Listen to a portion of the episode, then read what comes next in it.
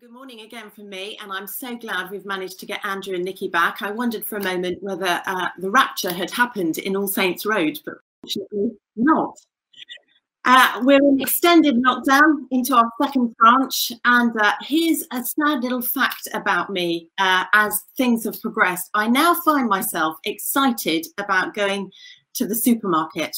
Uh, like many of you, I'm working from home, and therefore the uh, a trip to the my weekly trip to the supermarket has become one of my few exit passes where I get to go and stand in another building, where I get to go and look into some other human eyes face to face, where I get to have a bit of a chat, albeit from a two meter distance, and exchange a few words with some other human beings in the flesh.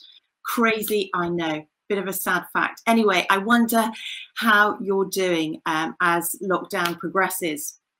I don't know if any of you saw the YouGov poll that was published uh, on Friday, uh, research done across the nation. Apparently, uh, only 9% of us want life to return to normal after lockdown ends, or want life as normal as it was before uh, lockdown happened, over uh, half of the thousands of people surveyed said that they hoped that they would um, continue to make changes and take those changes into their own lives uh, as we go forward, and that the nation would learn something significant or something significant from this crisis.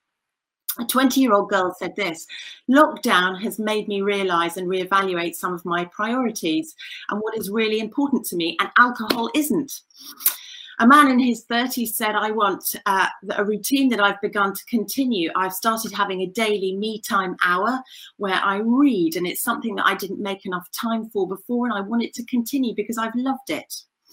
And a parent of uh, six teenage children, two of her own and four foster children, said, we, we go for a walk now as a family every evening. We have a, a weekly games night, which we all really look forward to. And I'm absolutely going to try and make sure that that happens uh, and continues once this is all over. I wonder what you might add to that list time in lockdown is clearly giving us uh, as a nation and as individuals an opportunity to reflect, an opportunity to think, to take stock, as we might expect. Uh, often times of crisis do that. And many of us are using it as an opportunity to uh, reset certain things in our lives, whether that's resetting our priorities, resetting our perspectives, resetting the way we do some of our relationships, or maybe even reset, resetting uh, our daily routines or the ingredients in those routines. And so, as Andrew has said, as we dive into uh, this book of Philippians uh, that we're going to be looking at for the next few weeks, uh, written by the Apostle Paul from his own lockdown, let's uh, invite God to help us think about the resets that He is uh, inviting us to make in this season, both as a church and as individuals. Of course, Paul's lockdown wasn't anything like ours. He was in prison, so he didn't have the, the joys of Netflix. He didn't have the opportunity to, to catch up with others on Zoom or you know do a Zoom pub quiz. He didn't get he wasn't able to go out to a supermarket. He couldn't go out for exercise. He didn't have a phone, so he couldn't kind of participate in the daily challenges or catch up with all the memes. Uh, he didn't have a carpet. He didn't even know when his lockdown was going to end, or even if it was going to end. His situation, of course, was way worse than ours. But despite his challenges, but despite his difficulties, despite the isolation that he felt, or the loneliness, or the boredom, I'm sure he was bored at times, or despite uh, his loss of work and the opportunities that he had previously had, and probably the plans that he'd made, the things that he'd wanted to do, and even physical hardship. He talks in this letter a lot about joy, a lot about his strength, and a lot about the peace that he has. He has a lot to teach us. He has a lot to speak into our lockdown from his lockdown. So let's be open, friends, to the resets that God might want us to make in this period of time as we dig in. So, this morning, in the light of chapter one, let's ask ourselves today this question does my confidence, does your confidence in the gospel need a reset? Does your confidence, does my confidence in the gospel need a reset? In this first chapter, in that chunk of the passage that my beautiful assistants read, you will have noticed that it was absolutely saturated in Paul's confidence in the gospel, in the fact that Jesus is alive, that Jesus is king, and that Jesus is working his purposes out in his world, in the lives of those people that he loves. Instead of starting his letter with, hey, guys, these are my challenges, he's writing to his friends in Philippi. He doesn't start with, hey, these are my challenges. This is how difficult it is. This is how hard it is this is what's going on. He starts with, this is how I see things. This is how I see things. And it's not his self discipline, it's not his personality type, it's not his sort of the habits that he has previously developed that are the source of his strength and his peace and his joy and his hope in this time. It's his confidence in the gospel. It's his confidence in the gospel. Let's break this confidence down uh, for the purposes of our time now into three areas. And if you want to know what God's doing in your life at the moment, whatever else He's doing, you can be sure of this. He is wanting and, and at work growing your confidence and my confidence in His gospel. Because, friends, we need to be strengthened, not just for today, but for the days ahead. And God wants to give us an upgrade on our peace and our joy. He's wanting to grow our confidence in the gospel. So let's break it down into these three areas. Firstly, God wants us to be confident that He is working His purposes out. God wants us confident that He is working His purposes out. Paul is absolutely convinced that whatever else is going on in his life or outside his prison, that God is at work advancing his kingdom through what's happening. In verse 6, he says this I'm confident that God is working his purposes out within you and he'll bring to completion what he started. And that relates to you and me as well as to those that were reading it at the time. In verse 12, you'll have noticed he said, I want you to know that what's happening around me is helping to spread the gospel. And then in verse 14, he says that believers are becoming more confident because of what's going on to share their faith.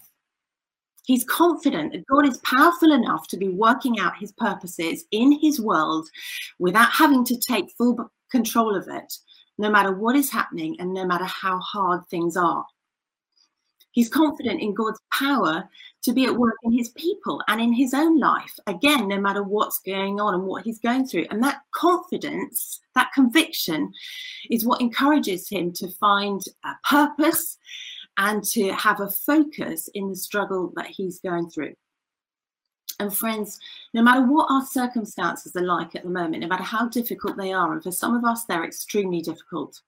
For other, others of us, we're wrestling with loneliness or boredom, like Paul, or maybe fear, or perhaps we're stretched to the max, or maybe we're even feeling guilty that actually uh, it's not that difficult.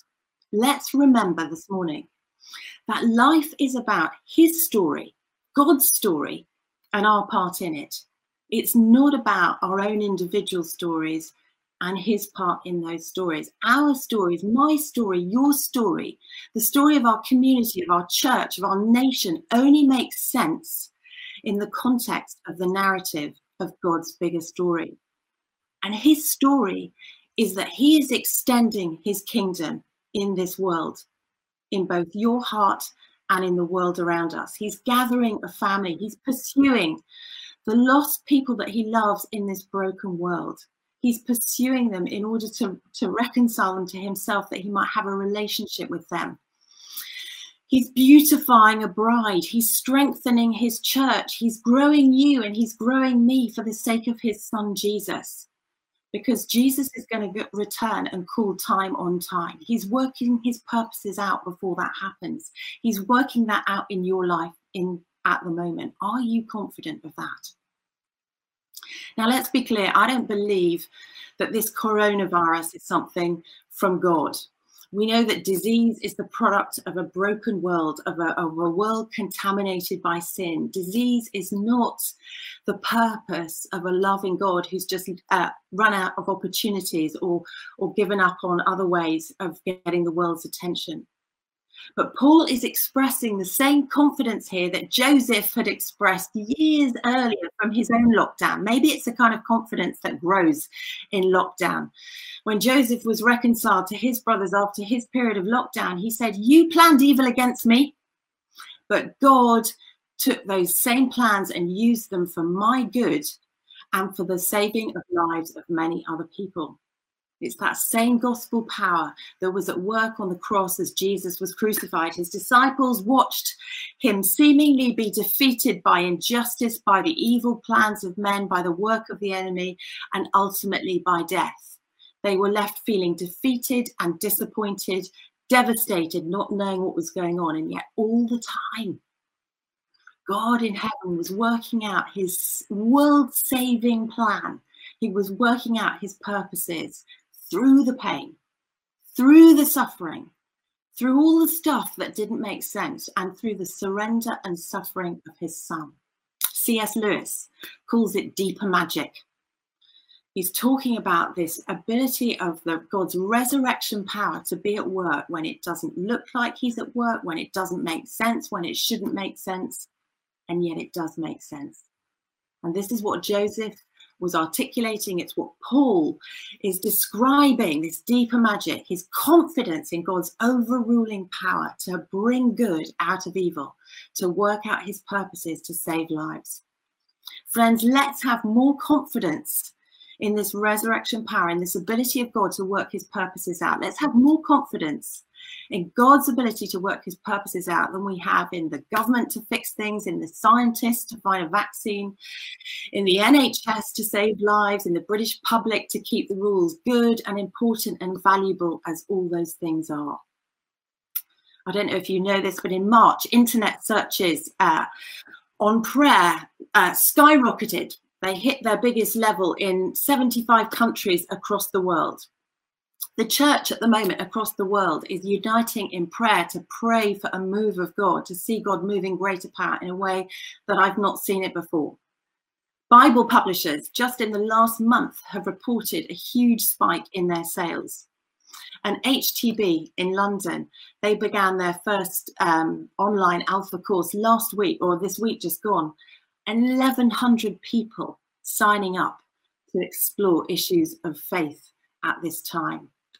God is at work in our world, particularly in this evening, season, uh, softening hearts, pursuing those He's longing for a relationship with, working His purposes out in your world, in my world, and in our world. Are we confident of this? Second, God wants us confident in His resurrection. Friends, we're on earth for a really short time. And even if we get the opportunity, like Captain Tom Moore, that amazing chap, I should think he's raised a million in the last hour while we've been on air. Uh, even if we get a chance to live that long, it's still a relatively short time. You've seen me uh, use this piece of, of string before. Uh, it's an illustration I love. It's re- I find it really helpful. But imagine life as being like this uh, long string, and it stretches on into eternity. I don't know if you can see, I'm wearing the wrong color, I'm wearing black, but I don't know if you can see this, this bit of black at this end. That represents the amount of time that we have here on earth. And the rest of this string represents the rest of time that we get to spend in eternity with Jesus if we love him and have a relationship with him here on earth. We get to spend the rest of time with the God in heaven who loves us like nobody else has ever loved us and in a place where there is no crime, where there is no suffering, where there is no disease, where there is no sickness. In fact, where the Bible says there is a lot of partying. Well, Jesus calls heaven, Jesus calls this eternity our home. And if eternity with Him is our home, then this little bit here, life on earth, is not. This is not our destination, friends. This is not. Uh, this is not our permanent place. This is not where the fullness of life really happens. We're passing through, we're en route to eternity. Here, there in eternity is better than here. This bit here, our few days on earth, is a rehearsal. And Paul is absolutely confident about this. In verse 22, he even says, Wow, it's a hard choice. I don't know whether I'd rather live or whether I'd rather die he's kind of saying, well, death, dying would be better for me because then I get to be with Jesus. I get to be in his physical presence. I get to be in that place of fullness of life and joy. And then he's saying, but living would be better for other people because I can continue to serve them and introduce him to this, this savior and and and uh, and to the hope that they have if they put their trust in him to have this eternity with him. What an amazing place of freedom and peace for him to be able to stand in. And I don't know, I don't know if I can say that in the way that Paul can. I don't know if I can say that, but I do know that the curveballs in my life have forced me to focus more fully on this reality of eternity actually being more real uh, than life here and the promise of life after death with Jesus. And I and I live now much more with one eye on Jesus in the here and now of my life on earth and one eye on eternity in heaven. An ex Supreme Court judge wrote in the Sunday Times a couple of weeks ago, Jonathan Sumption, we are so afraid of death. We've acquired, this is in our nation, an irrational fear of death. Today, it's the great obscenity, inevitable, but somehow unnatural, and we're afraid to talk about it. Do you know his, his analysis of our culture couldn't be more alien than Paul's culture? We celebrated Easter last weekend we celebrated the physical resurrection of Jesus, and God wants us confident not only of his physical resurrection, but of our physical re- resurrection because of his physical resurrection, so that we're free from the fear of death, so that we're confident to be able to talk about death and the life that comes after it. Friends, those around us that are afraid of death need a church who is that is full of people that aren't afraid of death a church full of people that are willing to talk about life beyond the grave, who are confident in our resurrection because of Jesus, and to be introduced to a God who offers them that same future. And when we're confident in the resurrection, just like Paul, it changes the way we live. Lastly, God wants us confident that we have a part to play too in what he's doing now again, Paul was clearly confident of his own part that he was playing and how God was using him to work his purposes out. He was confident of what God was doing in his own life. But then here he is writing this letter from his lockdown to the people in Philippi and to us today. And in verse 27, saying this live in such a way that you are a credit to the message of Jesus. Are we doing that? Are we living in such a way that we're a credit to the message of Jesus. Somebody asked a member of our staff team the other day, there are so many people volunteering at the moment in this crisis around the nation, and that's fantastic. How is the church any different? Well, here's one of the ways that we're called to be different. Paul's saying there's a message. There's a message that God has for his world in the life of Jesus, an offer of love and life and life in eternity. Are we living in a way that is a credit to that message. God has a message. He wants to use us to get that message out as He works His purposes out. How can we play our part right now in lockdown? I know that we're doing many different things, and there are many things that we can do, even given the strengths of our current situation. What a beautiful testimony of a, church family member uh, connecting with and praying for Albert sharing just a little bit about the message of Jesus. Where are we? How are we playing our part? What can we do? Well, we can pray. As Nikki said, it's possibly the greatest gift we can give the world. 714, as Andrew mentioned, goes out every morning with helpful tools, very brief, helpful uh, ways to help us in our praying. And Paul says, right at the beginning of this chapter, I'm praying for you. He's using his lockdown to pray. God's chosen to tie his work to ours. And part of what we can do in this time is to pray, not just for ourselves and our own situations, which he loves us to pray about, but for others and their scenarios. We can ask God for opportunities to chat to the people that we're in conversation and dialogue with, however that is, whether we're on the front line or whether we're we're housebound, but we're using Zoom and our phones or Facebook or whatever. Let's be asking God for those openings and those conversations. And where appropriate, let's be looking for the opportunities to talk about Jesus, to talk about, to, to let people know that we've got an alpha course starting online this week. And friends, we can encourage others. We can just each encourage each other in this, uh, in our own family. We can encourage our friends. We can encourage our family members. We all need so much encouragement, don't we? Call them up. Send them messages. Ask God for a prophetic word for somebody. Ask Him for a word of scripture that you can encourage them with and, and send it to them. Think about Paul again. In his lockdown, he didn't set out to write a letter that was going to be read by millions of people for the next 2,000 years. He just thought, what can I do? Who can I encourage? I know I'll write to the church at Philippi. And he found a piece of paper and he found a pen. He got writing, and God is still using his efforts today. And friends, if you're at home with your children, so, so, so, and keep sowing into them. You're raising the next generation of believers who will carry this message with them. Talk to them about Jesus. Teach them how to love him and obey him and trust him. Talk to him about the life that there is to come, as well as how to live life today with him.